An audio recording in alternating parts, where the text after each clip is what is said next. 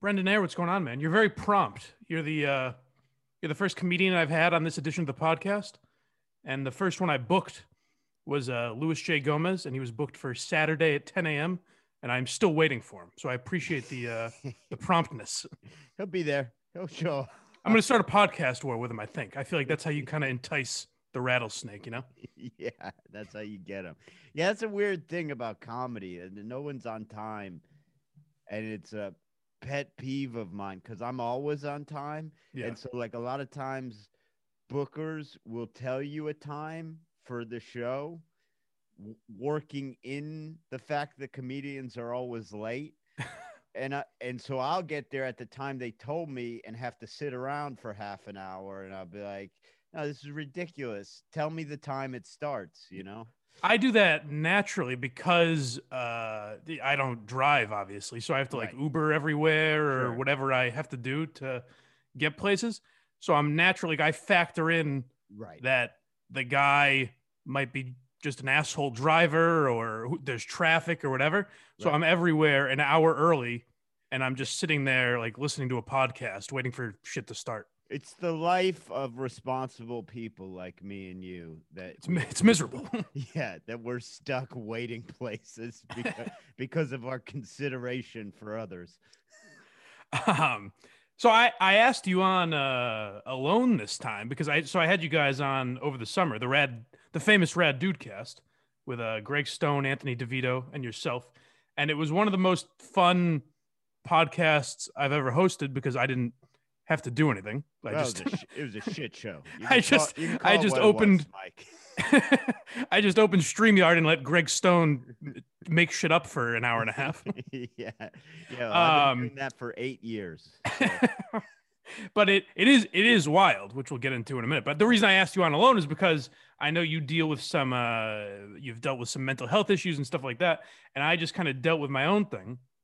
So I thought it would be kind of interesting to uh, uh get your perspective on some of that stuff and talk about it. But I don't know your exact story with that. I know you were uh institutionalized for a bit, yeah, but I don't know exactly what you went through. So would you mind telling me a little bit, a bit about yeah, that? Yeah, I mean, I mean, I give you the, I give you the, um, as quick as I can, the the, the rundown. So I had, uh, my entire life, I I struggled with uh, pretty bad anxiety from the time from before I could remember. Like my mom has memories of me being like really really anxious about stuff that didn't really make sense that I don't even remember and I hid it very well. You know, I was I was a good athlete. I was a good student. I had a lot of friends. I, I kind of was able to hide that, and it didn't impede my life. And uh, right around the time when I was 18, I also paired with that anxiety. I started to uh, get um, uh, depressed uh, for for no real reason. My life was good. You know, I, I had a um, I, I, I, I had a good family. I had good opportunities. My life was good. I just started to be really, really sad. Um, that's around the time I really started abusing alcohol, uh, mostly and drugs to some degree, and um, that's sort of a sort of a separate deal, but it ties in a little bit. I um I I I got I think maybe when I was 22 or, or 21 or 23, somewhere around in there, I got on Lexapro and it was what worked for me kind of. And, and, and that paired with the fact that I got sober very young. I, I, cause I got pretty bad in my drinking and drugs. So I got sober when I was 23. Prior to that, I had gotten on Lexapro and after that my mental issues were like my my anxiety and depression were like solidly in check like really just very minor part of my life um fast forward to uh 2016 2017 um i had a psychiatrist who was really concerned with the dose of Lexapro that I was on, it was a higher than the maximum dose. Um, that's what it took to work for me. And at the time, and this was not at all this psychiatrist's fault because at the time there were some studies that showed uh, that could be a risk for heart stuff. Um, turns out that's not the case, but um, she suggested we switch. We, we switch to a different similar uh, antidepressant or SSRI is what that type of antidepressant is, and um, what happened and what is so funny about the brain and depression and all of this stuff is um I went off the medication and just during this whole time I had been on the medication, my depression and, and anxiety had, unbeknownst to me, gotten so much worse.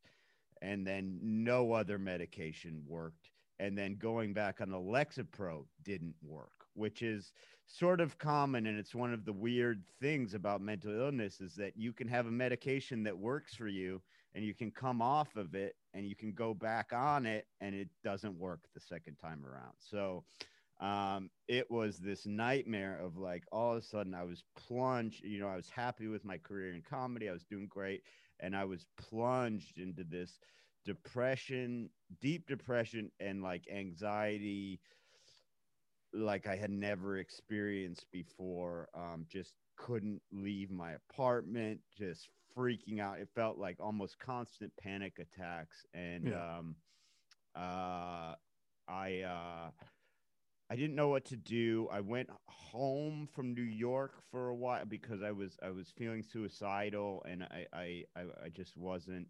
You know, I was living in a, a, a kind of one bedroom deal, and and uh, I just I can't. I was lucky enough to have a family to come home to uh, in Cleveland, and I came home to kind of just have some people around me, and um, still couldn't figure it out. I ended up I attempted suicide uh, in uh, in um, June of 2017. I hung myself uh, with a blanket um, in my parents' house, and the blanket sort of like wrenched out, it, it like wrenched. So, I, but I had tied the knot real good, you know. So I Yeah. I was just hung on like on my tiptoes.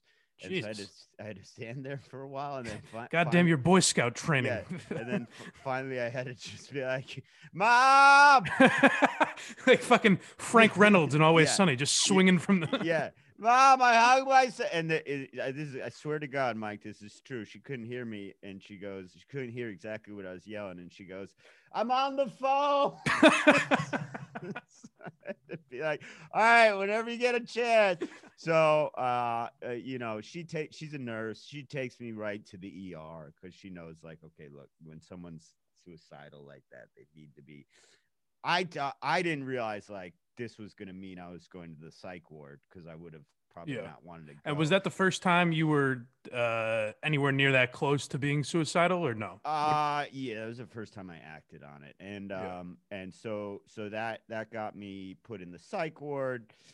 You know, um and then from there I was in the I was in the psych ward twice and then I spent about two and a half months, three months in a in a mental hospital. I eventually I eventually had um uh, electroconvulsive therapy, shock therapy, which uh, um, anytime I tell people that, they're like, I, I didn't know they still did that. And Yeah, I was curious because, especially on a show like the Rad Dudecast, I don't know if you're joking. Like when I hear something like that, I'm like, oh, he's probably fucking around because I didn't think that existed anymore. no, uh, and no one does. And uh, I hope it does, because if it doesn't, I got pranked. You got a bad, bad. you got a bad doctor. yeah, I got really pranked, man, because uh, they did it to me 17 times. But uh, yeah, no, it exists. And you know what? The truth of it is, it did not really work for me. Um, but it is uh, it is a really effective treatment. Like the studies show, it's it's generally more effective than antidepressants. And and so I, just because it didn't work for me, I don't want to shit on it um, Yeah, publicly yeah. because like uh, basically what happened was uh, that one flew over the cuckoo's nest. The movie almost did away with that treatment because it depicted it in such a way that people were like, we can't have that, and Right. it's like that wasn't very a bit.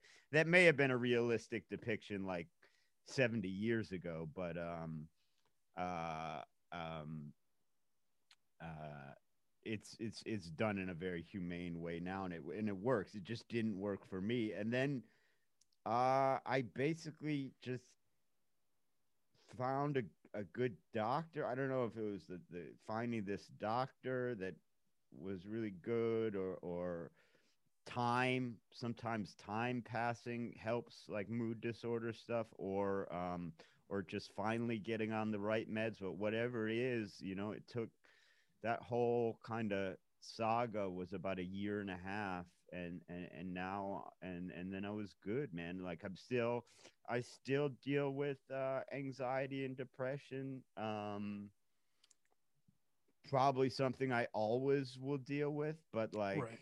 you know so there's people dealing with stuff all the time like you deal with your eyesight you know it's uh, it's like that's that's it's it's it's something that that is uh people deal with diabetes they have to take a shot every day you know it's like Yeah, yeah. You, you just fucking deal with it so um uh it's it's it's not what it was it's certainly not in crisis mode i'm i'm functional now that that that's kind of the whole story and i guess uh, if the listeners are interested officially in the mental hospital i was officially diagnosed as having um generalized anxiety disorder panic disorder medication resistant major depressive disorder um, bipolar type 2 ocd and borderline personality disorder. So they gave me six they gave me six mental Jesus. illnesses. But that this doctor who i eventually really uh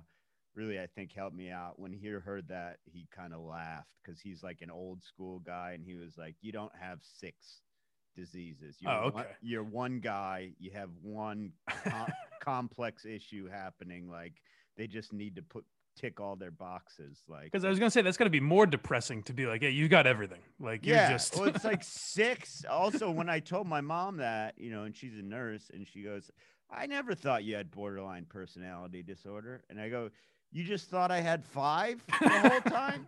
That's what you were. You were just going on five, my Yeah, no, the rest of that seems right, but yeah, that one. yeah, yeah, yeah."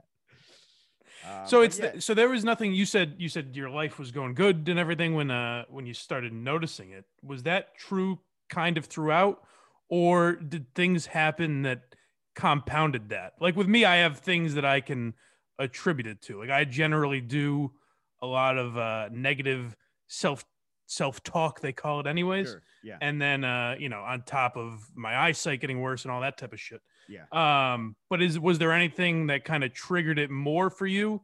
Um, I don't think. I mean, I really think in this case it, it was the medication change. It was, you know, it was just, and no one was to blame for that. It was a weird thing. I mean, it's exactly what happened. It's exactly what happened to the author um, David Foster Wallace. Uh, I don't know if you know who that is, but uh, Mhm. he, he's like kind of the he was the the considered like the the top young author of his generation and he went off his meds and he could never find something that worked or get back on the same meds again and and he and he committed suicide. Like it's just the brain is such a weird and and not really understood even by the medical medical community. Um thing that the the the medicine they're basically just guessing at shit you know Yeah. and they're, they're doing educated guess but i will say to answer your question like once that happened once stuff started going down that road once i kind of had lost my mental health and was in this place of real de- deep depression and anxiety things were getting worse because of my thoughts because of Yeah. because sh- being like shit i'm out of comedy. I'm am i ever gonna work again? I'm fucking living in my parents attic. I'm you know i'm i'm, I'm 35 years old. Like i'm finished. I'll never be productive again you know like Right. all these thoughts that just build on themselves. Like what the hell is happening to me? You know i i i worked so hard to get to this this uh th- this and uh and now I'm done, you know. But yeah, that was my thing where every every little thing, like I was already in that state kind of, but then every little thing would would set me down a road of like, see, like it would validate all the negative thoughts I had. Sure, Where like, yeah. see, I am a fucking loser, you know? Right. Yeah. Yeah. No, that's it's it's it's so and it's so hard to just be like uh I don't know, it's it's just when you're in that place, it's so hard to look at it from an outsider's perspective and like and like take a breath and be like, you know, it's going to you're to work through this, you know? It's just when your when your brain is in that I it's I think it's hard for people to understand who who don't deal with depression that like when you're in that place like positive thoughts they just they're just, they're just not coming you know Yeah. they just they just won't they won't occur you know as much Yeah. as And it's even hard to describe like when you are in a positive place because you're not thinking like that. And it seems silly even to you, like when you're describing it, you know? right Like you can say shit like, "Oh, I was depressed because of this," and it's like, "Well, that sounds silly now that I'm doing all doing a little better," you know?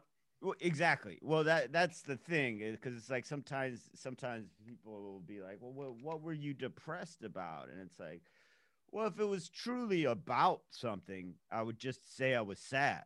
You know, Yeah, de- yeah. depression is is is to me is like an irrational sadness that's like above and beyond what a normal fucking response to like you know there's certainly of course there's many things in life you should be bummed out about but like unable to get out of bed and and you know in the fetal position is not a normal response to anything really you know Yeah. except being a baby The uh the thing that kind of scared me, uh, which goes to the medication thing you were talking about, where Mhm. uh I started medication in October, I think. yeah and uh, I was on it for a while, and I was feeling good. And then they actually uh, upped my dosage, yeah. and I started that. And then uh, I traveled for a couple days and forgot my medication. yeah So it was two days that I was off of it, and I felt fine, but I had to get back on it, and it was a new dosage and everything. yeah Uh, and like it was like I felt all the side effects that I s- did when I started yeah and I started to feel really weird again and have mood swings and shit. mhm. So it made me feel like, oh, if I'm ever off this, am I fucked now? So then that um that starts to depress you because you're like, I can't live a, a normal life anymore. right no i know and i you know i, I um this doctor that uh that i eventually uh kind of i think I, I really attribute him to to helping me out uh of the whole you know i said that to him i was like man i don't want to be i don't I, I don't want to be a guy that like I, I that's reliant on pills the rest of my life. You Right. know, that that's uh and he he basically was like, I don't give a shit. He was like, you, you know, he was like, you think a guy with diabetes wants to rely on insulin the rest of his life? You know, you you you think a you you you think a guy who who requires a fucking colonoscopy bag wants to be relying on that the rest of his life? No, they Yeah. don't. Guess what? You're relying on pills. Deal with it. And I was like, all right, well, you know, I mean, and there's people that would disagree. There's people that uh would say like, you know, no, no, you can work through that shit. And it's like to to them, I'm just, you know, because I've been pretty open about this, so I'll get messages about like, I, you know, you need to try more holistic approaches, and it's always like, man, you haven't been in my shoes. Like I've tried the approaches, like I, you know, I'm taking medicine and it works for me, and uh, uh, that's what I need to do. So Yeah, I, I mean that the accepting is uh is a big thing. Not to sound too fucking corny, but accepting your your lot in life is a big thing too. Because uh, so the program I took a, a mental health leave for a few months at the end of the year, Yeah. and um, I started a program for uh people losing their vision and going blind and all that type of shit. And when I went in there, like there were certain things I was always resistant to and would never do and uh, like using a cane and shit like that was one of them. And I was always like, I don't want people to judge me. And then it's funny because when you realize, like, I've never, you know, like I've seen blind people on the train or whatever, and I've never thought, like, look at this piece of shit using a cane. right, But in your No, mind, that's what how people think of you, you know. yeah, so it's it's similar with like medication or anything else. Yeah. Well, and th- there's a weird thing for me where it's like, especially like hearing you, you talk, it's like there's a weird guilt when you when you have depression, like bad depression, and nothing to be depressed about. You know? Oh, like, I get that too. Whereas I'm like, when I was there, there's people that are. i I'm not totally blind. There's people that are totally blind, right. and I'm like, well, what am I bitching about? You know? Well, that's the thing. I'm sitting here like I'm t- I'm telling Mike about my fucking sob story, and here's a guy who's working his ass off and losing his vision, you know. And it's like to me, you're inspirational, you know. And it's like I don't know. It's just it's a it's a weird, and then you get depressed about that. You get depressed that you feel It's fucking never ending, Being yeah. depressed, you know. It's like uh, it's just a weird it's a weird thing, man. And the brain is your human brain is so weird, and I, I honestly it's funny because I don't think I'd trade I would trade my brain. I think like some of the things that like lead to my depression, like the fact that I sort of overanalyze everything and like everything really affects me deeply and I like I think about I things all over and over and over again. Like they're not great things, but I think they help me be a good comic, you know? Right. So I, I think those traits that kind of fuck with me also help me to be a good comic because they're, you know, that's my my comedy is kind of about like noticing things in the world that's that are absurd that people kind of take for granted as normal and and so um yeah, it's weird. I, I, I wouldn't I wouldn't really trade my my my lot in life um just because uh uh, like like I, I you know I want to I want to make it very clear as we're talking about this uh I'm glad that uh I'm glad that I survived. I'm glad that uh my suicide attempt didn't work. And for anyone that is in that place or thinks of you know has those thoughts um I'm not going to tell you it's easy, but uh, it does it does change. Thing you those those those thoughts go go away and slowly become better if you if you ask for help and, and Right. keep asking for help. There are moments uh, that do pull you out of that too a little bit. Like I had, uh, so over the summer, I called uh, the suicide prevention hotline Yeah, because it was a situation where I was in therapy, but I it, it was I kind of just wanted to do it to see what it was like, more or less, yeah, yeah. because I was in that state and I just wanted to know like, will this help me? And I called and I'm talking to the woman on the other end and I'm explaining like I'm losing my vision and all this type of shit, and she goes, "Oh yeah, well I really don't know uh, what to tell you." And I was like, "You gotta be shitting me, lady." Yeah. Well, I've I've heard sto- I've heard stories where people call and they're just on hold for 45 minutes. like, are you fucking nuts? What's going on over there? Like, I'll I'll I'll, I'll man the phones if you need if you're shorthanded. Put out a fucking flyer or something. Um, it's why I had to call back. Like I call, I look for someone else. I'm like, just tell me I'm not crazy. Like I'm not. I can't be the worst case you've ever dealt with. yeah, yeah. Can you transfer me? yeah. well, give me a top guy. Yeah.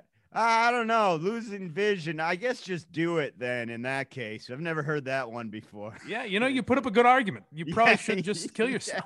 Yeah, yeah, yeah. Yeah, that's weird, man. Um, What was the uh so what was the mental institution like? Because I know a lot of people have their uh you know images. I'm I'm sure I judge it uh inaccurately as well. So I'm curious what that experience was like. um so I've been in a uh I've been in in the psych ward twice. The psych ward is pretty intense uh, and not great, but I will say it's where I needed to be because the psych ward basically is just they're just not going to let you kill yourself. You know, like that's Right. kind of their a number one goal. But the psych ward is wild because they often don't. You know, you go to the ER, and if you express that you are, and I had no idea about this, but uh, I think it's a good thing. But if you express that you are going to harm yourself, they have the right to just put you in the psych ward involuntarily, which Mhm. I, I didn't know. And I was arguing with them about it. And uh, they were like, okay, I mean, that we can get police officers here to take you, or you can get in the ambulance. But um, the psych ward can be a little rough because um, they don't really, at least where I was, you know, they didn't really have the have the um, resources to separate, you know, like people like you and I who have these mood disorders from people who are like, you know, uh, just deeply schizophrenic or people yeah. who are nonverbal, you know, uh, uh, uh, whatever they might have. Like it's just a mix of everyone, and it's small, and it's you're you're locked in. Um, and uh, it, it's pretty intense. But for for what I needed at the time, which was to be in a place where someone was there to make sure I didn't kill myself, it was they did the job, you yeah. know. And uh, the mental hospital was a little different because that was it was like I wasn't getting better. I wasn't getting better. I just I didn't know what the fuck was going on. And you know, with with my mom, we kind of found a place that was that you know my insurance would help with a little bit, and uh, that was like a good a, a good place. And the, so the mental hospital was different. It was you had a little more freedom. They had like a gym. The, the food was a little better. It was bigger and it was separate. Like my ward or where I was, my like place, my yeah. wing or whatever you call it, was was all people that were sort of not, of course, a variety of different um, uh, problems, but they were all mood disorders. You know, it was it was all kind of like um, you know people you could talk to, and and and it, it was not.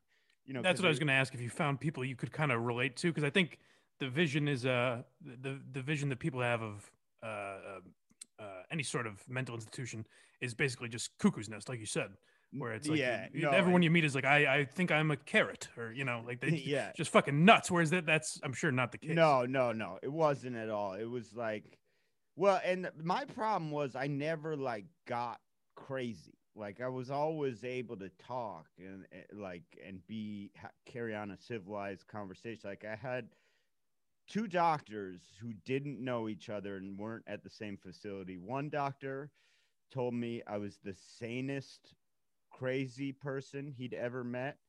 And the other doctor told me that I was the craziest sane person he'd ever met. a couple uh, nice feathers in your cap. yeah. So I like I I guess I presented I, I was I was so used to like covering up my anxiety that I could present as so normal until you started asking me about what was going on in my brain. Yeah. And then it was like, oh fuck, you're fucked up, man.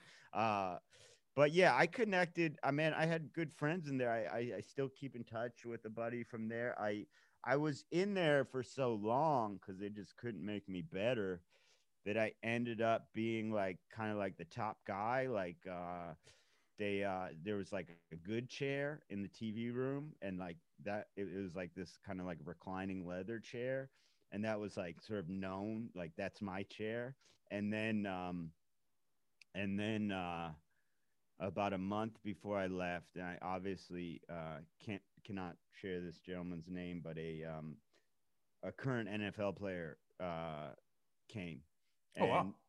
immediately it was his chair and I was so mad because I was like, I'm the top guy. You guys are giving him the chair right off the bat.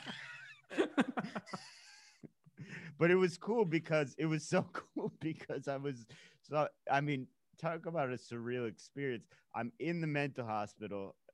Uh, it was the fall, and I'm watching football games with an NFL player, and he's like breaking down plays for me and shit, and like telling me all this stuff about the NFL. That's yeah. crazy. And like, or you were just envisioning that, and it never really happened. Yeah, it could have been a guy. Uh, he just could have been a liar. Uh, yeah, no, no, I, yeah, that's I, no. It was funny because because uh, you know a lot of the people in there weren't sports people, right? Uh, but I knew who he was right away. And he didn't say like he didn't come out and just announce what he was, but I knew who he was. And yeah. so I and also like, you know, if you're a sports guy, like you know you know if someone's a certain height and build that they've at least done something, you know? Yeah, yeah, yeah. you know, you know, they're not a fucking accountant, but Yeah. but I, I I knew him by face. But even if I didn't, I would have been like, this guy must have played college ball or something. Like, Something. Yeah. yeah, Yeah. he's too ripped up and tall to be a like a you know um but but no i knew who he was and uh we became kind of friends and uh it was so funny because he'd have like just crazy backstory like we'd be watching the nfl and he'd be like you see that guy he ate a mouse on a dare one time. Fuck. Jesus christ. I think he should be in here. Uh, yeah, that's that's gotta be that's gotta be pretty crazy to find someone that like you're in there for this, uh, you know, to kind of uh, cleanse yourself, and you have this guy that you just want to talk about the, the fucking the NFL with, you know. yeah i mean it was great because it was like you know you're you, you you go to your appointments you have all these appointments and and programs and shit and uh but then there's also downtime you know I, I it's a little bit i suppose like a way way way nicer safer version of prison you know where Yeah. where i think you're you are looking for ways to kill time and it's like to have this guy in there who's who who does something that I'm a big fan of. You know, it, it was pretty neat, and it, I wasn't like, you know, I, I respected that he was in there to get some shit taken care of, so I wasn't like, you know, on him all the time about it. But if he was like, if he was in the mood to be talking about it, I was super interested. Yeah, I think uh, you were when you were referring to being the sanest crazy person. I thought of uh, I think Anthony DeVito had the best line to describe your role on the Rad Dude Yeah. cast, where he said, "Our straight man has been institutionalized," yeah, and uh, which is very true. Because if you listen to that podcast, you're like, "Oh, Brendan must be losing his mind with these two maniacs." right. But uh, uh, does that being the kind of personality you are, where you seem, you know, like a very normal, uh, analytical guy, does that cause people to kind of judge you when you are depressed? In this, like, we're lucky enough that we live in a, an era where I think people under, understand depression a lot more. But do you find people are thinking like, ah, he's just being a baby because you seem relatively normal, you know? Yeah, well, it, I think it's more like um, it can be more frustrating because it's like when I am depressed, you know, people don't see it. It's my it's my loved ones that see it. uh, You know, my my girl and uh, my family, and and I've really done work on like making sure I don't take it out on them. You know, Yeah. like um, uh, because that's that w- used to be my mo. Like take it out on the people I know can't Mhm. disown me. Yeah, I, and- yeah, I do the same thing. and and and and that's just not right and i did a lot of work on like learning how to be like hey i'm really mad right now i don't know why it's because something's wrong with my brain it's not at you i'm gonna go you know i'm gonna go uh be by myself for a little bit or i'm gonna go on a run or i'm gonna you know just like just trying to put into words and it doesn't work every time but just trying to be like trying to share when i feel like that rather than just keep it in and then fucking yell at someone Yeah. um but but the but in terms of the public i get upset sometimes because i'm like nobody can see nobody can see that i'm dealing with the disease you know Right. like and so nobody knows that uh, like and i talk about it on stage so people sometimes know it and i'm pretty open about it if i'm asked but it's like it is frustrating when you're like man this has been fucking hard for me man really hard and nobody kind of knows that and it's uh it's a little bit it, i don't know it's almost like this gross thing of like you, you in in times of darkness you get jealous of like ah look at that everyone everyone is uh feeling sorry for that guy because he had uh you know minor cancer but i don't get any i don't get i don't get any like Oh, for sure. Yeah. it's like what a what a shitty thought that is but yeah. Yeah, but, but you uh, do want that in some way where sometimes like depression is almost comforting because it means you don't have to you can be depressed for that moment rather than like trying to get out of it, you know. right, right it's e- it's easier to lay into it. yeah yeah But Yeah, but- um what uh, uh you're you're sober now. Are you a guy like sometimes you see guys that got sober very young, especially in comedy. Like when I think of uh, like Jim Norton or Bobby Kelly Yeah. that quit very young. Um, it's not even a, a, a thought for them really. I, I mean, a guy, uh, I'm, I'm on the Kirk Minihane show from time to time, and he's sober, Right. and he says he doesn't even really think about it, which I'm always impressed with. Is that kind of how you are, or is it something Yeah. you still struggle with? No, I I don't I don't I don't even really think about it, man. I don't um you know, I'm grateful for it from time to time when I see uh you know, someone who's uh uh struggling with it, you know, it, it does remind me like um it gives me some some some empathy towards them You're just remembering where i was and you know how bad things got so early for me. And uh i i would say the only thing that occasionally that occasionally pops up and and i'm uh, very easy to to to kind of get over it for me um but occasionally the only thing i'll miss is like on a nice spring or summer day, I'll be like, ah, I'd like to smoke a joint in the park. You Yeah, know, yeah, like yeah. that's the one thing. Alcohol I don't miss, hard drugs I don't miss, that I miss. And I, I do have people in my life, and they're usually people that don't really know me uh, who'll be like, hey, you could probably just smoke weed, right? And it's Yeah. like, I mean, maybe, but I don't want to fucking take the writ, you know? Let's like, roll the dice. yeah, yeah. Why would I, you know, my life is good now. Why would I be like, let's just, because I do know, I do know people that are successful, su- successfully quit alcohol, quit hard drugs, and still smoke weed. You know, I do know people like that, but it's like, yeah, I'm not taking that chance because knowing myself, it's going to be smoke a joint, go get 30 beers, try and find a new cocaine dealer. You know, like that's, I know my MO. So I'm uh, not interested in even going down that path. That's why I'm always amazed at the amount of comedians that are able to get sober considering you're in a bar every night. like that would be my thing where like if I'm at a party and not drinking, by the end of the night it's just obnoxious to be around these drunk assholes. So you feel like you ha- you kind of have to drink. So I'm amazed at the amount of people that are able to push that aside and actually not only that but enjoy themselves when they're around people who are drinking. Yeah, well, it it it amazes me because I got sober before comedy. So it amazes me before I did comedy, so Mhm. not be, not not before comedy Before it existed. yeah.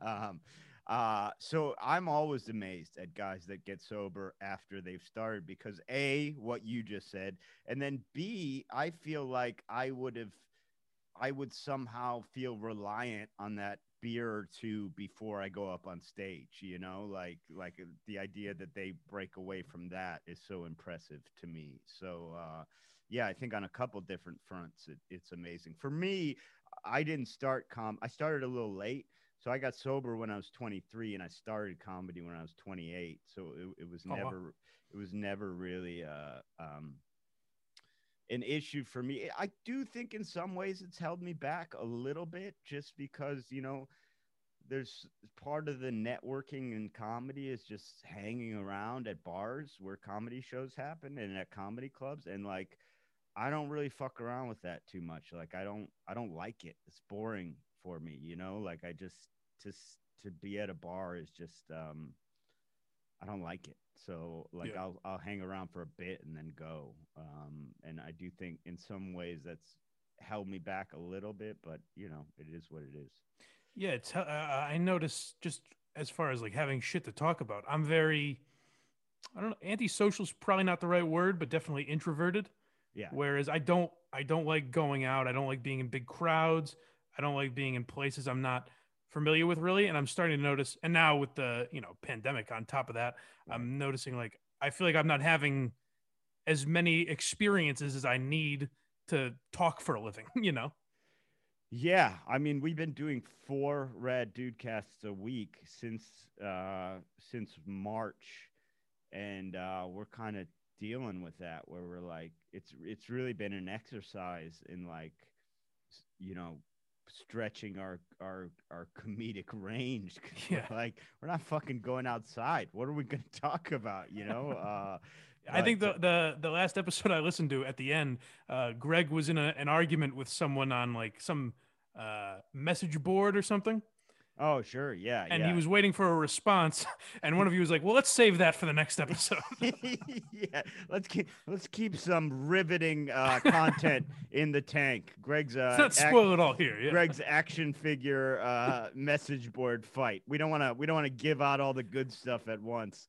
Yeah, but uh, no, it's and surprisingly, the podcast has grown uh, during the pandemic. So we're we're uh, I guess they're not sick of hearing from us four times a week. Yeah. But uh, yeah, it's uh, it's um, I don't know, man. How, how how are you how are you doing now? Like in in terms of your mental health, is that a is lot a lot better for now. Like I'm always waiting for the uh the other shoe to drop, I guess. But um, ba- based on the medication that I'm on and uh, the therapy that I've done, and just changing uh, kind of the way I approach shit and think about shit, I'm I'm doing a lot better. But like you were saying, m- my fear is that you know in a month I'm not just out of nowhere, and like Yeah. how I'm gonna handle that. You know.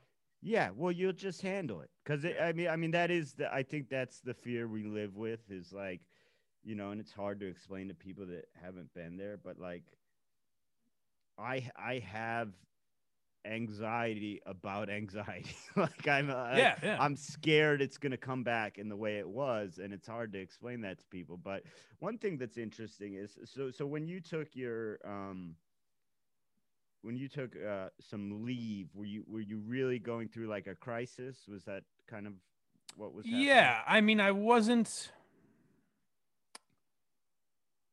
I didn't get to the point where I was going to attempt suicide. I don't think, but I was Yeah. thinking about it a lot, and then I kind of realized, in some form, I was thinking about it. You know, every day since I was 15 years old, Sure. Yeah. and that kind of started as like, you know, I would joke about, oh, I'll just kill myself right. Right. eh, with your with your buddies or whatever right. and that became like that was my go-to solution like oh i really could just kill myself if things go wrong and then that kind of developed into every day i'm thinking i should kill myself right. and that wasn't um it didn't feel odd to me because i i never thought of myself as suicidal Right. until i would kind of hear people say like yeah i was just you know i was thinking about killing myself um, all the time. And i'm like oh that's not what suicidal is. You have to put a gun in your mouth to be suicidal. But then i no. realized no no no i'm thinking about killing myself all Yeah. the fucking time. Maybe i should do something about that you know? Right. And that's why, man, nothing, nothing makes me angrier than the um, idea of uh, of suicide as a, a a- as a cowardly act or as uh, the easy Right. way out or selfish because you know people focus on the act. They don't focus they never focus on what in almost every case is the situation. And that's what you've been through is is is years of courageously fighting it you know what i mean? They never talk about that that for years you, th- those thoughts have been in that person's mind and they've fought them and they've not acted on, on them and they've and they and they've done what they can not to do it. And uh and so you know i just think that's amazing that you that, that you have those thoughts and you had those thoughts and you and you did something about it. And it's like i get so mad when people say like ah that guy took the coward's way out. And it's like you don't know him that guy could have been living in fucking agony for 25 years you Yeah. know fighting it you know and so it's just um I don't know. I would I, would- I I would tell you this. The one thing that I got a lot of comfort out of this guy, this doc I was telling you about, who really helped me out. He was just super old school. He was Freudian trained, which is like nobody does that. Anymore. New doctors laugh at that. They think it's outdated. But um, th- and he was a big um he- was very knowledgeable on like the history of mental health. And the one thing that he told me is that like when you have kind of a major episode whether that be you know in my case a bit of a break from reality like a you know because i was i was having some delusions um but um or, or in your case like you know did this uh, uh, this period of, of of suicidality that caused you to take a, a leave from work and sort stuff out what he was saying that really comforted me was he told me historically those kind of things it's probably going to come back.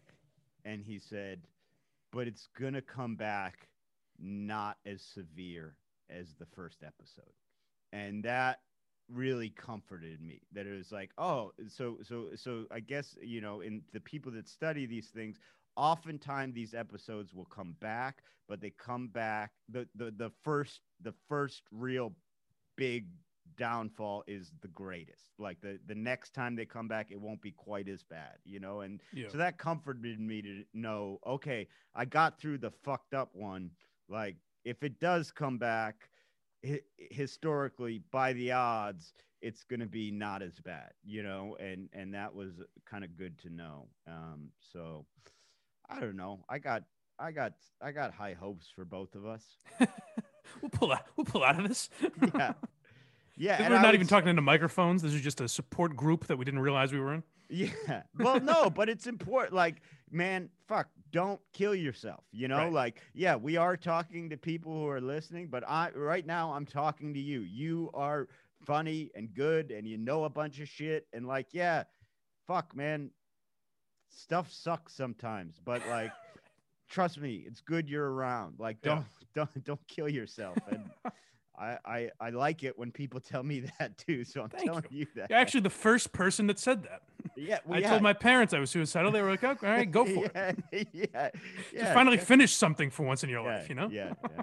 I'm I'm working on a joke. I haven't really written out yet. I just uh, kind of saw this thing on TV um, that made me think about it. But uh, the the world record for the uh, for the high highest uh, the, the high dive Mhm. is uh, like 182 feet.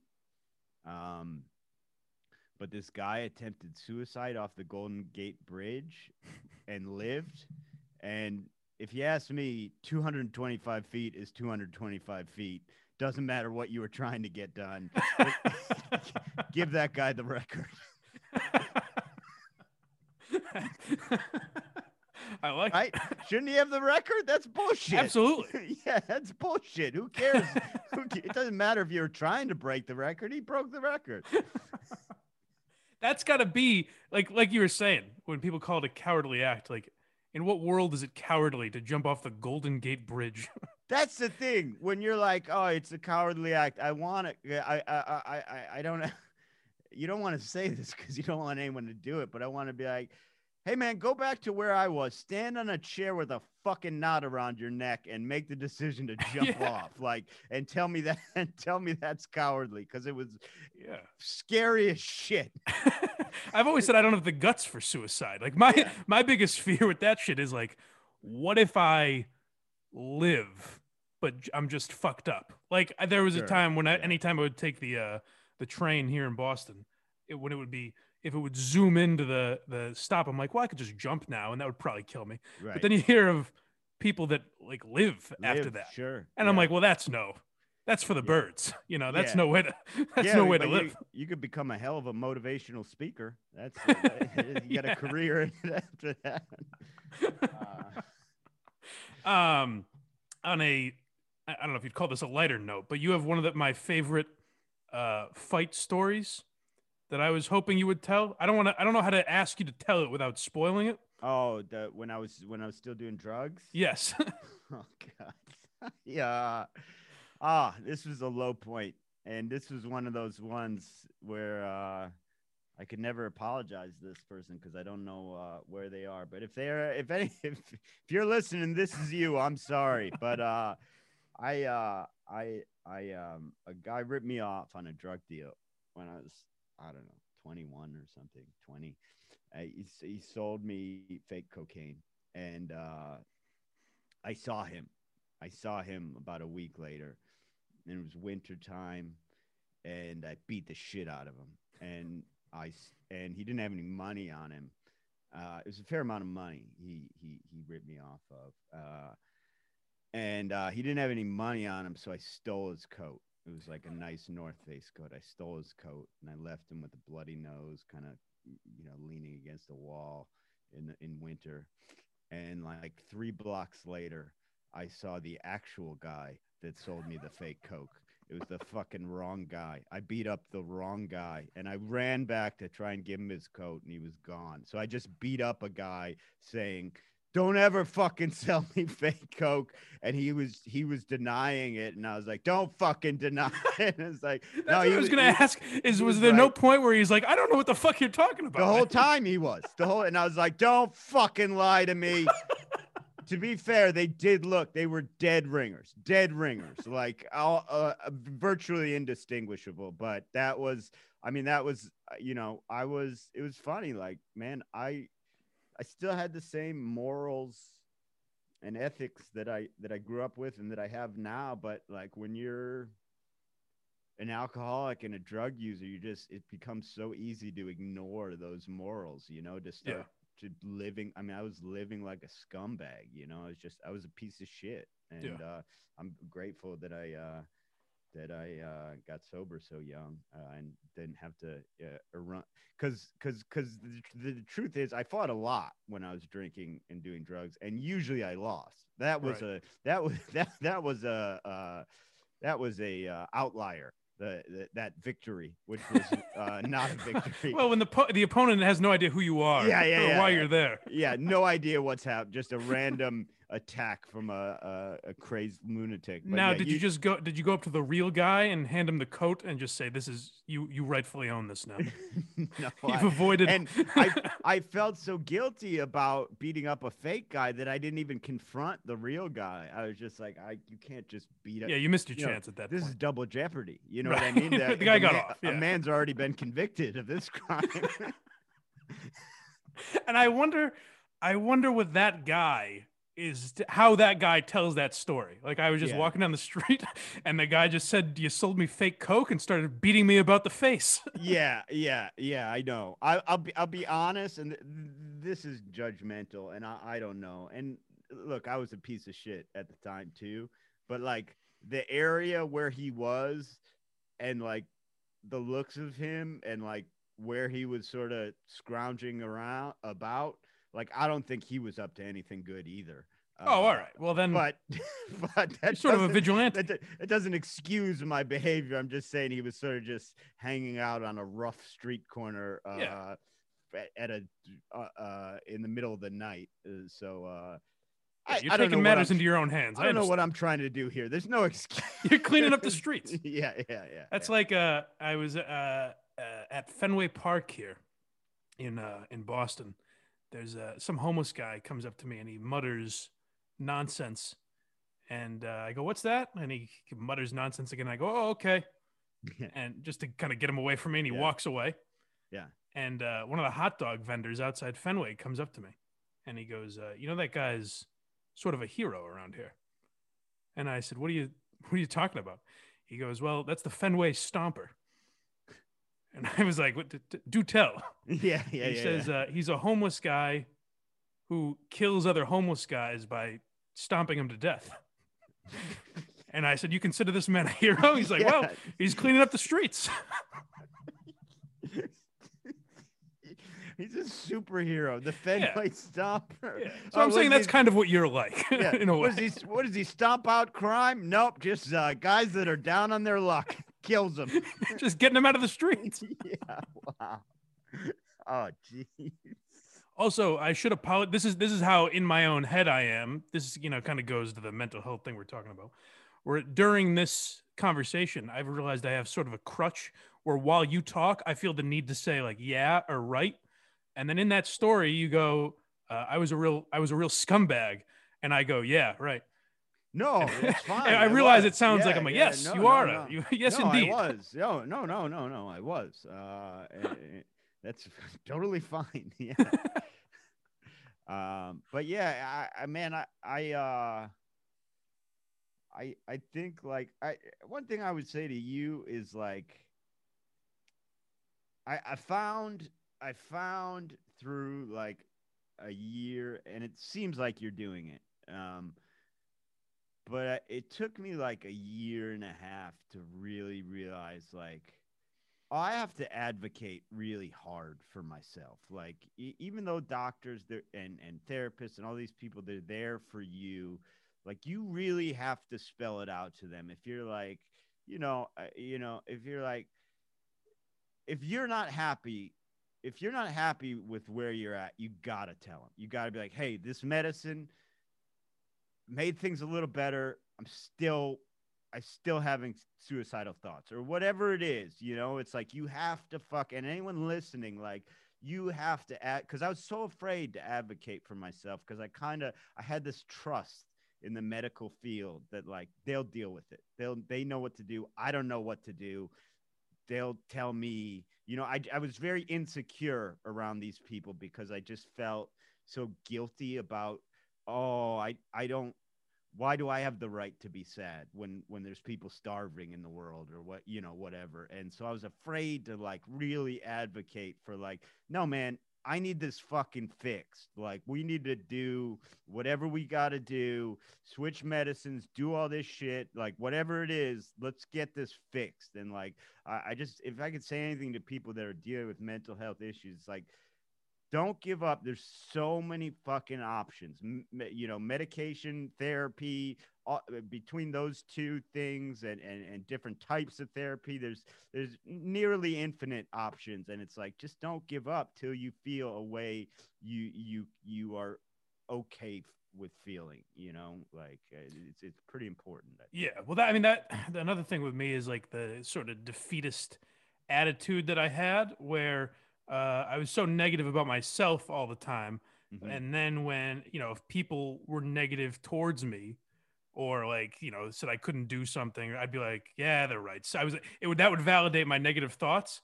Yeah. So I'd be like, ah, they're right. So it kind of manifested itself into me not trying.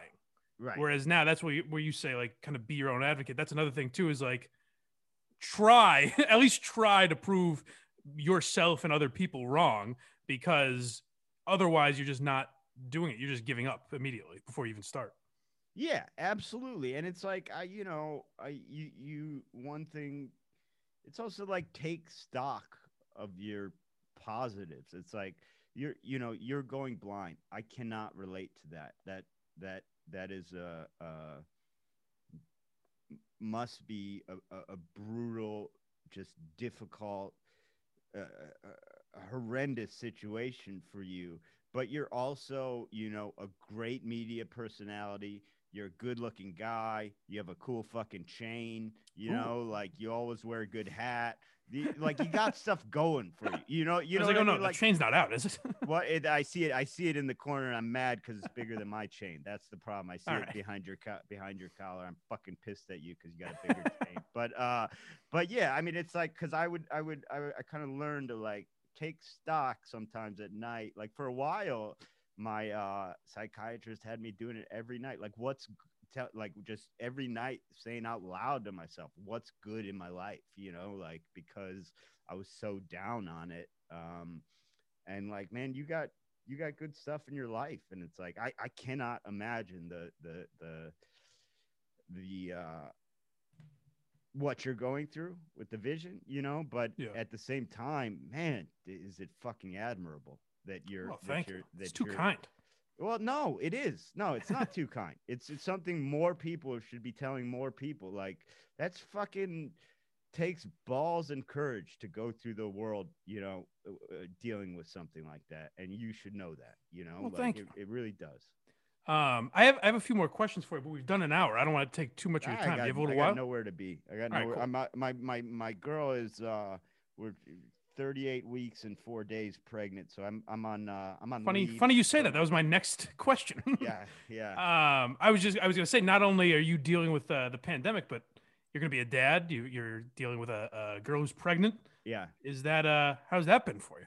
Well, I'll, I'll be honest. Like man, it's it's been pretty awesome because like obviously in terms of um terms of work, in terms of the world at large, uh, it's been a rough year. So the fact that I have uh, I have a baby to look forward to, you know, I'm gonna I'm gonna be a dad is like this amazing um, just this amazing good thing happening during a lot of bad things. And I, I also feel very, very, very grateful that, um, you know, I know so many of my friends that are struggling, and I just, I just happen to, you know, my my album gets gets played a fair amount on Sirius, so I've been still making decent decent money. You And know, what's it which- called? uh, it's called Desiree, um, and uh, you can get it wherever, but um, but it doesn't really matter because uh, I only get the only place that pays decently anymore is satellite radio. Oh well, fuck. But- Go listen on Sirius, folks. yeah, yeah. Go just call Sirius and tell them you want it more. But but yeah, so I I've been lucky in that respect that that um, you know, that losing out on road work hasn't hasn't forced me to you know go um go go go go find a different line of work which which i'd willingly do to support my family but i, I don't have to luckily. But um yeah the baby thing has been uh i feel like almost better that it's during a quarantine because it's like i can be there for her you know um eh, um and uh and i'll be there um i'll be ba- i'm going back out on the road starting in february a little bit depending on how the pandemic goes but Mhm. um i'll be there with the baby for the whole first month and everything. So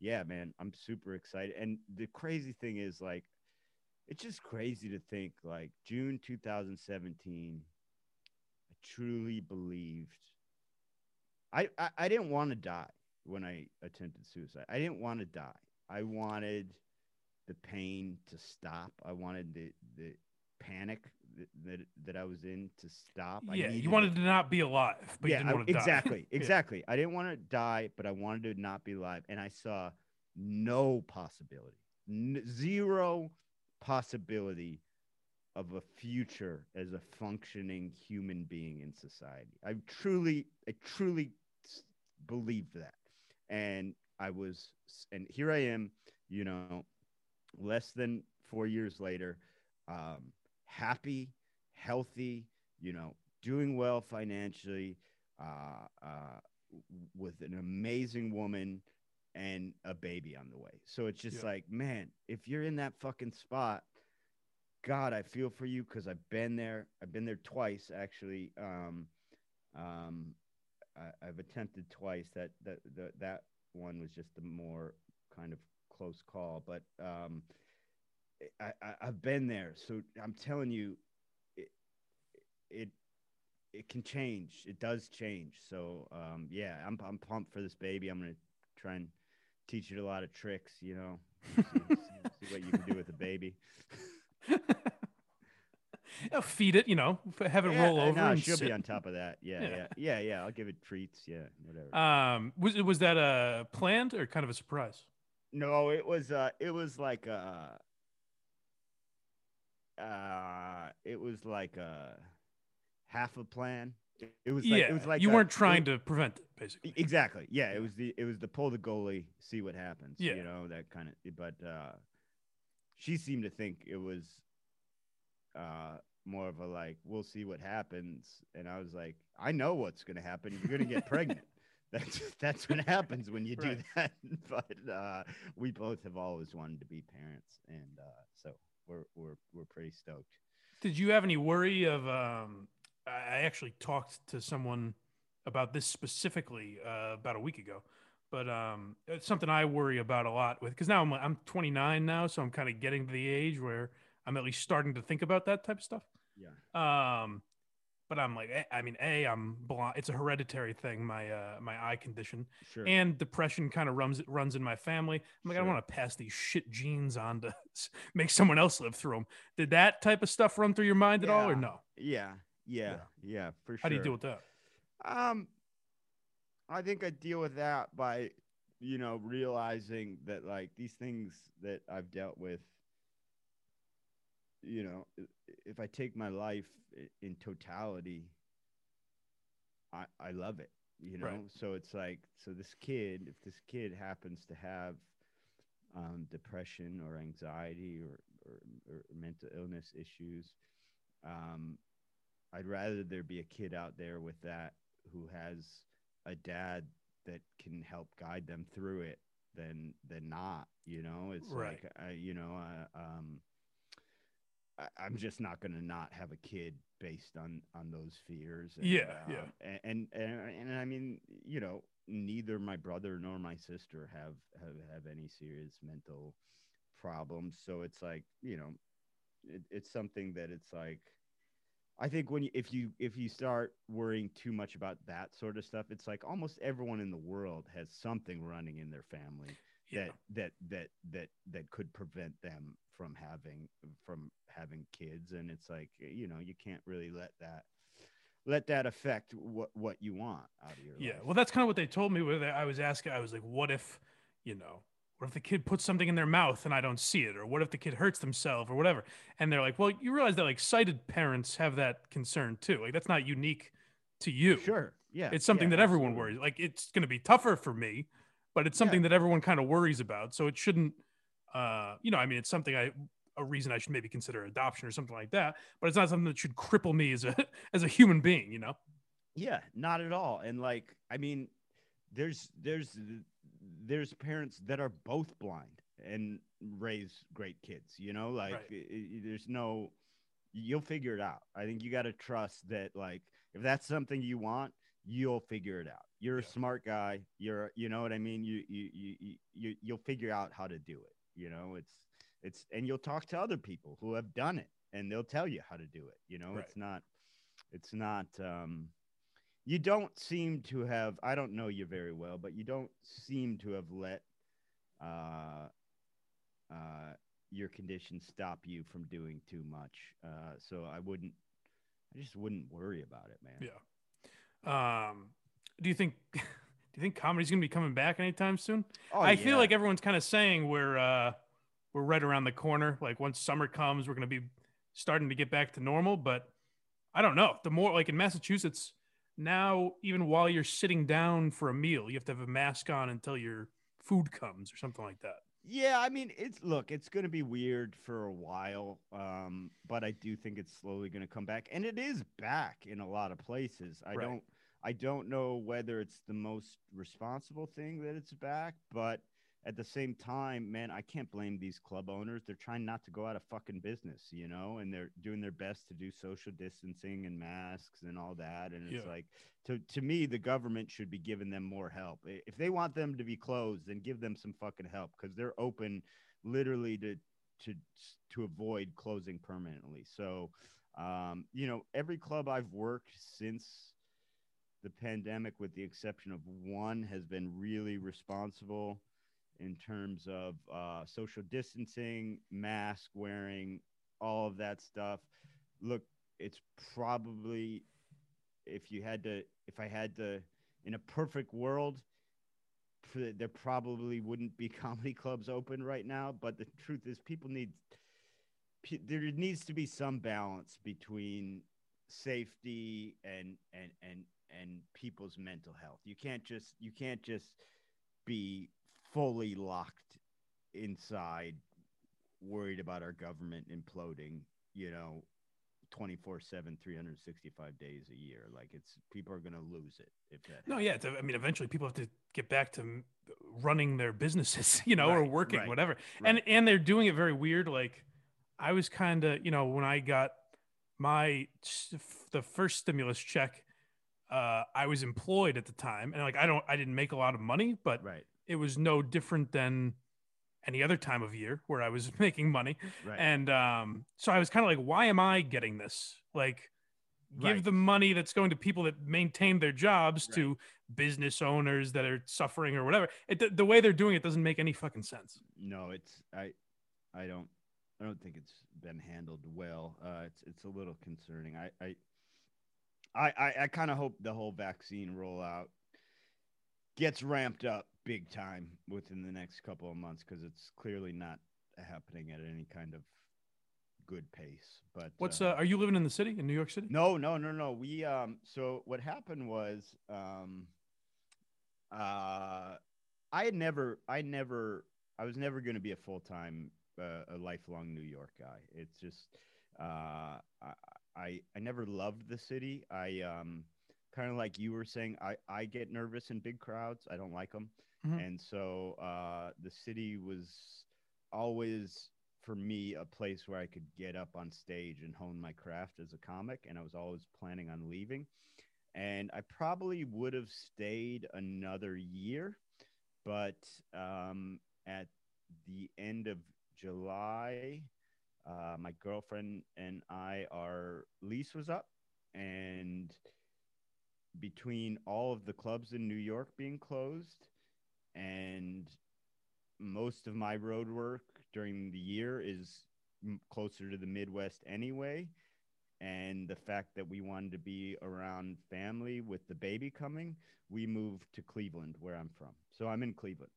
Oh, Um, are you because the the podcast doesn't sound like you guys are remote. No, we've done a pretty good job. We've we uh with the uh, uh Mike Suarez, our new producer, has really helped us out um uh with the audio. We're feeling pretty good about where that's at. Um, I, it's going to be interesting to think, and I don't know when this will happen. The thing we're all a little concerned about, and we'll work it out, is when things change and Greg and Anthony are in studio and I'm still remote. That might be a bit weird. Um, Yeah. but we'll figure it out. Um, this is just, it's just like, you know, I, I, I, I, I we lived in not a great neighborhood in Brooklyn and it's like, uh, I, we, we pay like $500 less in rent for triple the space. We have a Right. yard, a garage, like just a great neighborhood. It's just it's so funny the difference in what you can get. It- And and we're right, you know, we're 5 minutes from my parents and uh I, I always kind of wanted to come back to Cleveland. Um, so I a lot of my friends, my my closest friends are still kind of my high school buddies. So a lot of my friends are still here. Um, Do you think that's going to kind of be the trend? Like, I mean, Rogan kind of started. I mean, I guess Nate Bargatze moved to Nashville years ago. That was the first one I heard of. But yeah. Rogan kind of started this trend now that people are moving kind of all over the place because at least right now you don't need to be in the city for any reason.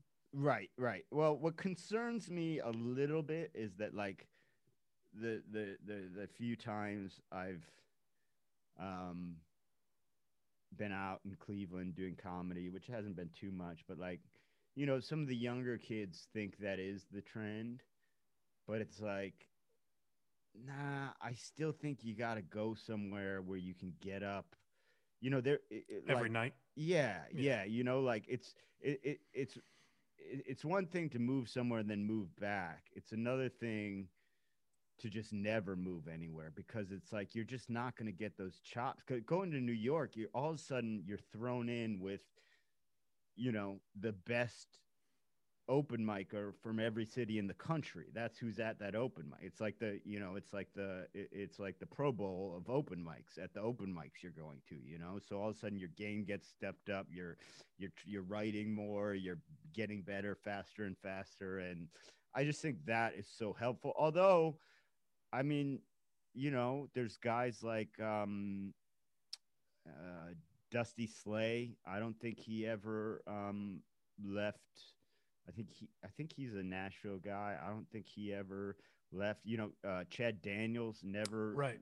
lived in New York or LA. Although Chad, Chad would come to New York a lot. So you know, and actually, Chad was someone who I talked to for a while before moving here because I was a little concerned leaving sort of the one of the hubs of the industry, and Chad kind of convinced me that that doesn't matter anymore.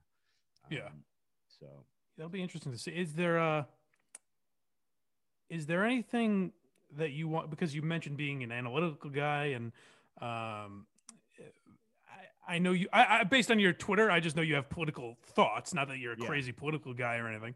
But is it being on a, a podcast like the Rad Dudecast, um, and your comedy's a little more not necessarily like topical. Is it something? Do you try to stay away from all the shit going on right now, or is it something where you kind of wish you could vent about that stuff but don't really want to? Uh no, I I you know what it is is uh I don't really find it funny. Like I Yeah. um and I think it's it's pretty clear to anyone who who who listens to me on a podcast or or sees my act, I think it's probably pretty clear that I'm a, a I'm a liberal leaning guy. But Mhm. like, I, for me, um, I look, I could I could go up there and rant and and and divide rooms and shit and you know I, I i'm not i'm just not really drawn to that in my writing.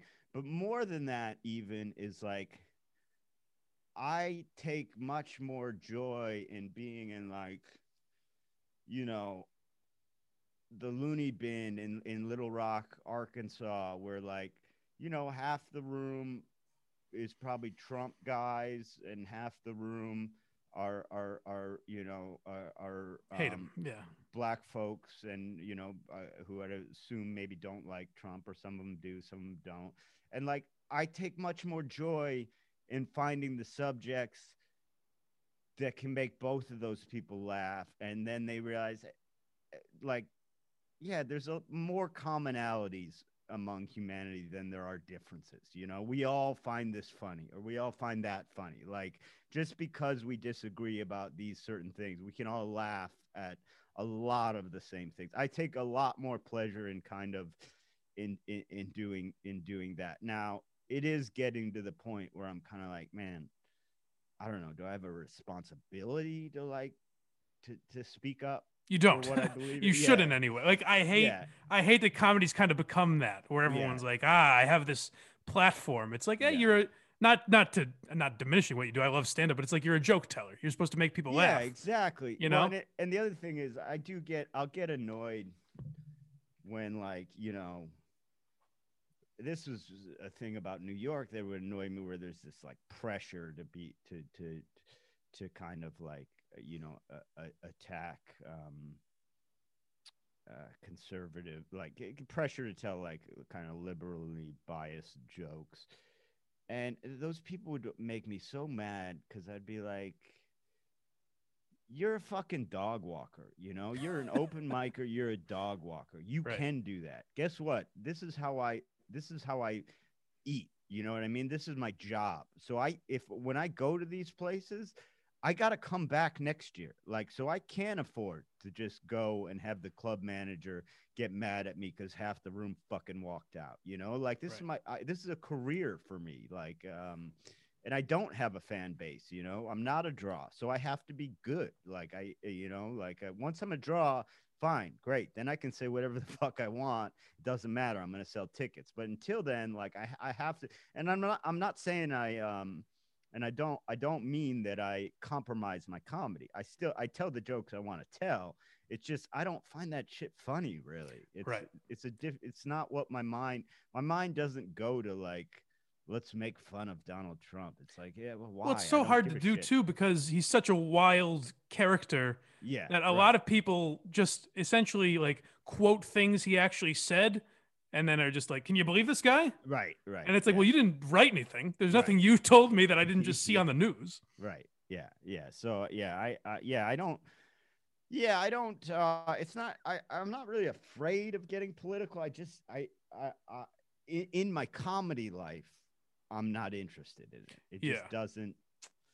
You know, if somebody asked me to be on a political podcast, you know, I, I would. I, I have no problem like being open with with my thoughts. I'm I'm I'm I'm a liberal guy, but I'm probably a little bit m- a little bit more towards the center than most kind of younger New York comics. Yeah. Like, um, but but but um, uh, you know, in other words, I don't hate Joe Biden, but uh, right. um but yeah i uh I, I i i just i just see it as sort of separate from comedy for me you know Yeah. I, Well, I've gotten to the point. It's something I thought a lot about just because I've gotten to the point where I would talk about. I felt like I was supposed to talk about that stuff a lot. Like, Yeah. well, if it's and sometimes it's true where if you're doing a show that's somewhat topical, Trump's usually one of the biggest stories in the news. So it's kind of Right. weird if you're like going out of your way to avoid it.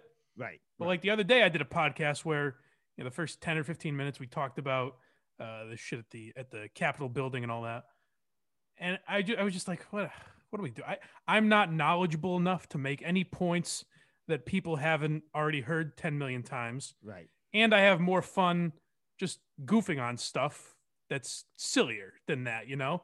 Right. And it leads to my thing too is uh that it, it just leads to like I remember once um on uh the Kirk Minihane show, Kirk asked me like gun to my head who I, who I would vote for and I said I would vote libertarian. He's like, "No, if you had to pick, you know, Biden or Trump." And I was like, eh, I don't know. He's like, gun to your head. And I was like, I mean, I guess Trump, just because I, I think it would be, it would annoy people. Yeah. that led to people calling me like alt right, Right. like uh yeah, Trump's, you know, and it's like a, a small segment of people, right. but it's still like, why am I dealing with that when I'm not a political guy at all? I don't give a shit about any of this, you know? right. Right. Yeah. Yeah. Is well, that a thing that's bothered you? I noticed, uh, I actually, I reached out to you on Twitter originally and then saw like you haven't tweeted in months. I was like, okay, he's not a big social media guy. Yeah. Is that something sorta- you've tried to stay away from I got. or are you just it, never man. interested in it? I got sick of it. And Yeah. honestly, um, what happened was I was basically on it for comedy reasons. Um, and this kid uh, who's really funny, he's actually now he's, uh, I think he might be the permanent sidekick on Bargatze's podcast. Uh, he's at least on there all the time. Oh, what's his name? Aaron Weber. Yep. Yeah, he's Um, on there. Yeah, and uh, great guy, great guy. And we did shows in um, uh, where were we? At Tulsa or somewhere. And uh, he opened for me, and he goes, "Dude, you got to get on TikTok." He was like, "I'm telling you, so easy to get uh, to get eyes on your comedy." And I ignored him. I was like, TikTok, that's for fucking teenage girls. Right. I, I don't understand. I don't want to get involved in a new social media platform. Come September, you know, I'm getting sick of the lockdown. I'm bored. I start throwing up a couple clips on TikTok and it just sort of blew up. And I was like, this is great because this, I can just, people can see my comedy. I don't have to look at like the, really what I got sick of, Mike, was like uh, the infighting in comedy Twitter amongst comedians. Yes, I yeah. got so sick of I got so sick of people telling other comedians telling other comedians what they should be doing or shouldn't be doing or the latest fucking comedy gossip where I'm like just who gives a shit? Everyone do their own career, do it how you want, fucking mind your own business. It just it was all it was all so trivial and so annoying to me uh that I just I couldn't look at it anymore. And um and TikTok I don't follow anyone. I follow just a bunch of hot girls that twerk.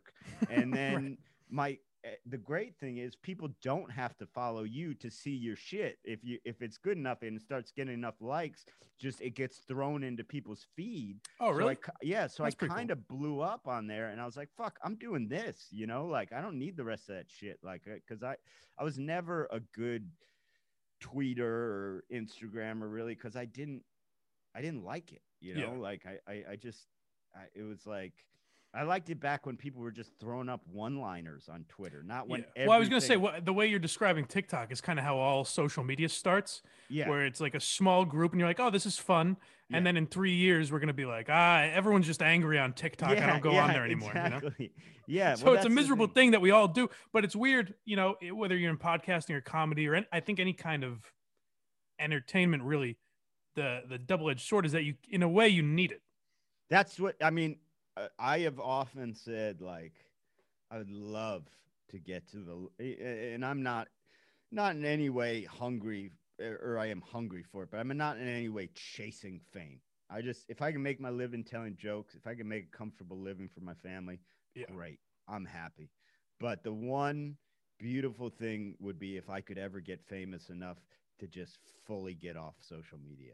That Right. would I would love it because it is it I am in a career where it's necessary. You know, Yeah. it just I have to be I have to be on it, and um, even just not being on Twitter and Instagram is is not good. But I'm like, you know, I still have my accounts. I, will throw something up every once. in a Yeah, and for right now, it's probably easier because you're not necessarily promoting dates right and stuff Right. like that. But is your, I mean, my my the vibe I have on your fan base and the Rad Dudecast fans is that it's a pretty relaxed group. So do you even deal with a lot of shit on social media? I mean, I'm, there there are cunts in every group, but but it seems like that's at least a pretty laid back environment that you guys it- have created. yeah interestingly they're like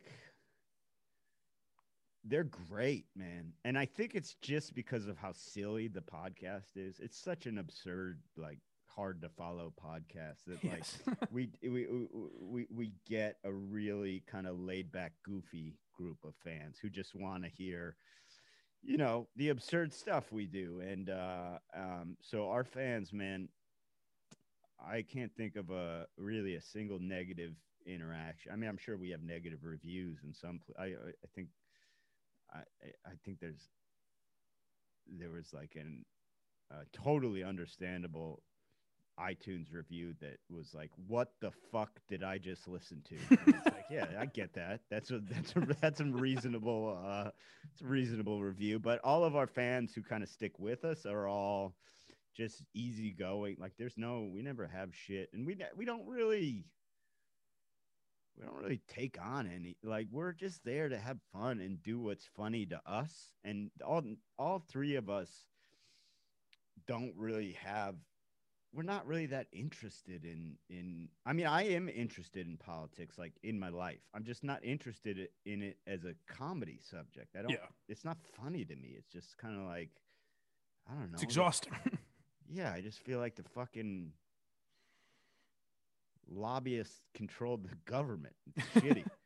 You know money money money controls the democrats and the republicans and nobody cares about us end of Yeah. story you know what's what's funny you know? Let's pull a few laughs out of that, huh, folks? yeah, yeah. do you guys do you guys and i don't mean this in an insulting way but uh since i did a podcast with all three of you i didn't have to do anything like i didn't ask any questions you guys Yeah. just came in and just kind of started talking Right. uh, which i thought was awesome but do you guys like prepare do you go in with an idea of like what you're going to talk about Uh, d- depends. Um, sometimes, um, and sometimes not. I mean, we can all, we're all prepared to just start a podcast at any given time. You Yeah. know, um, with no subject. Uh, uh, particularly, I think that that is driven by Greg and Anthony have such a long-standing comedic um, chemistry. You know, that goes back to high school. Yeah. Um, but uh, but yeah, we'll do themed episodes where we talk about it beforehand. We want to do these characters. We want to we want to or or I or I'll say I I have a quiz plan for you guys, stuff like Right. that. But um, uh, yeah, I mean, I'd say it's about sixty percent unplanned, forty percent planned. Um, and and usually there's like usually we'll we'll talk for a few minutes beforehand every time. Like, hey man, do you have anything you want to talk about? Like, do you want to talk about something? You know, that we'll do that. But Yeah. n- It's not- funny because it's a podcast that I uh a lot of people ask me about this shit because I, I just kind of I review comedy and podcasts and I'm obviously very interested in it and all that. And so the Rad Dudecast is one I always recommend. And I'm like, there are times where I'm like, but don't don't start with the last episode because it's not going to make any Yeah, any yeah, possible yeah. sense to you. Right. You know what I mean? Right.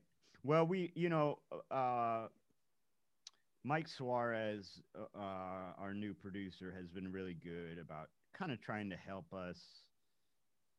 Kind of, he's good about being like, okay, you need like there needs to be a little something up front, like explaining things, just a tad, like I've noticed you've added that where there's Yeah, like kind of an intro now. yeah, yeah. He's kind of like, look, you need because you're gonna get as as you grow, you're gonna get people, and you need to you need to kind of give them a little framework, like it, you know. Um, and so, and it's not that we've not wanted to do that, just none of us really cared. I guess I don't know. Yeah. We're just none of us have the like, none of us have the like marketing bone in Right. our body, you know. So we've always just been like, we're gonna do what we're gonna have a good time. As long as we're having a good time, hopefully the listeners will. And that has led to some episodes that are like priceless and some that are fucking unlistenable, you know. So uh but the podcast is doing is does pretty well, you know, and um I don't know. Yeah, check out the Rad Dudecast if you want. You might uh like it, you might hate it. it's it's honestly one of my favorites, and it's also the perfect podcast if you can ever find anyone to do it, to be uh, animated, I think would be an awesome thing to just throw up on YouTube or whatever. Because the shit that you guys do, if there was a, uh, you know, sort of a visual element added to it, it would be hilarious. I'm not that it's not already hilarious, but No, we've played around with that idea. We've it's uh, yeah, it's just animation it's tough, turn- right? turns out to be more expensive than I Yeah. thought. yeah, but uh, yeah, we're there, there. There's stuff like that in the works. There's there's there's some. We're working on some stuff. That's what I'm becoming. Just one of those guys that I'm like, hey, why? Just uh, you know, p- put yourselves on HBO. I don't Yeah, see why you don't yeah, just do that. Yeah, yeah, yeah. That's the best. I love that. Like, uh, you know, you get that so much when you're just out, out. Just get a Netflix special, Brendan. Yeah, I don't yeah. understand. when you're out on the road. Why aren't you on Netflix? And it's like, oh, because I don't want to be. That's why. Yeah. yeah, yeah. that- like that. Uh, as I've kind of got this success on TikTok, so many of these fucking comments are, "Why don't you have a Netflix special? You should do that." And it's Yeah. like, yeah, call them then. Uh, you know, like thank. You a call. Yeah. Um, so the Rad Dudecast, obviously, uh, iTunes, YouTube, everywhere else you get podcasts, wherever you're listening to this right now, even on Patreon. Um, the Rad Dudecast, and for subscribers, you guys do what four shows a week now? Uh, that's changing soon. We're reformatting uh, the uh, the Patreon to add some bonuses. Um, we've we've kind of got some feedback that people are having a hard time uh, keeping up with four episodes a week. So we're offering some different uh, type of uh, uh, bonuses at every level. But yeah, Patreon.com/slash Rad Dudecast. Um, and then uh, I also do. Uh, if anyone out there uh, likes crosswords or likes the great Greg Warren. Uh, me and Greg Warren do the New York Times crossword puzzle every day, and uh, and then uh, talk about how shitty we are at it uh, once a week on One Down, the the One Down podcast, which is available wherever you get podcasts too. I was actually listening to that before he came on. Another very good podcast that I'm a fan of. Check out Brendan Eyre. It's funny. It's funny you said that about Patreon though. Before you go, because uh, I did get that criticism. So I guess I'm curious your thoughts on it now that you mention it. But uh, I've been putting up shit every day in some form, Right. and a lot of it's different subjects and like someone was like, "Hey man, you're just throwing shit up at random times. Like it's kind of hard to follow." Is that what you guys got? Because I was at first I was like, "Ah, fuck them." Like I'm throwing up content. You can follow it as you want, but uh, did, have Yeah, you guys found uh, it's a little difficult too? Yeah, I don't. I mean, I don't want to because we haven't announced it on the podcast yet, so I don't want to get it too much into how we're changing it. But um, basically, uh, the feedback we've been getting is like, I love this, but I'm feeling like I'm being left behind because I cannot listen to this many episodes.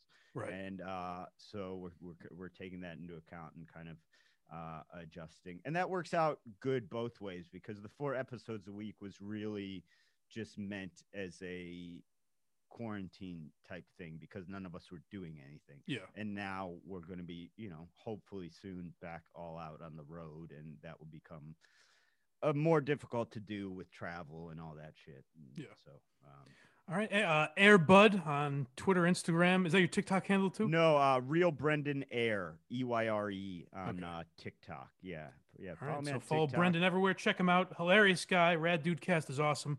Check out One Down as well. And uh, Brendan, thanks so much for coming on, man. I appreciate it.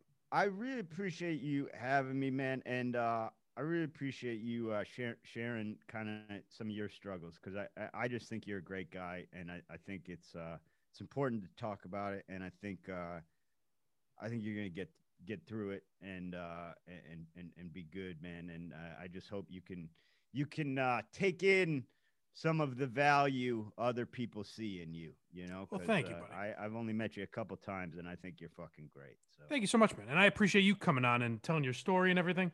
And uh, hopefully you can make it out to Boston soon.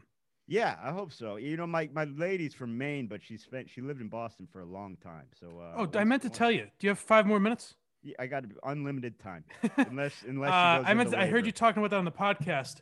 That uh, up in northern Maine, like the the tip of the country, you want to Yeah. buy some property up there.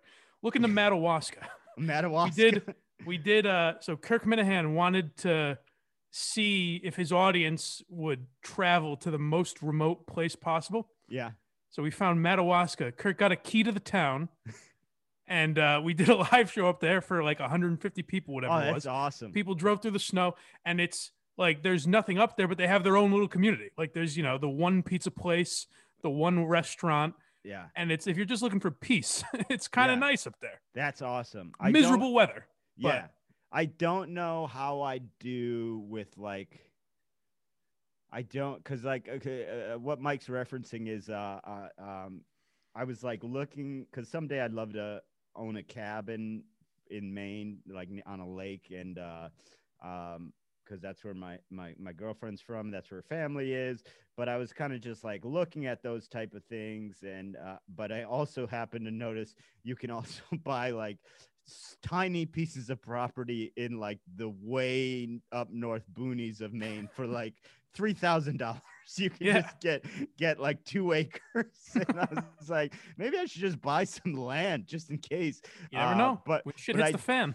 but I do kind of think like being like you know a bit of my mental health stuff has to do with like a bit of my anxiety is sort of hypochondriac related. I won't get too into it, but like it, I do think I would get a little worried being like a plane flight from a fucking hospital. you know, Right. like I don't know if that's I don't know if I'm quite cut out for that life, but uh but we'll see. Uh, I you did. I mean, I, I worked in a salmon canning factory in Alaska, and uh, that was that was a tiny ass little village. in Alaska, Yeah, when I did was you live out there? yeah, when I was in my twenties, uh, uh, maybe nineteen, maybe uh, for uh, for a summer, I worked in a salmon canning factory. Oh wow, that's an interesting experience. It sounds like. Yeah, it was a crazy experience. We could talk about it another time, but it was wild. It's still, All right. there's, there's no time. To, there's no time to get into that because it was it was it's an hour's worth of fucking craziness that that place. Uh, well, stay tuned, folks. Next time Brendan is on, Yeah. we'll get into the salmon canning factory. yeah. And uh, until then, check out the Rad Dudecast One Down, and uh, find Brendan on social media, Airbud or uh, Real Brendan Eyre. Thank you so much, buddy. Thanks, Mike. All right, man.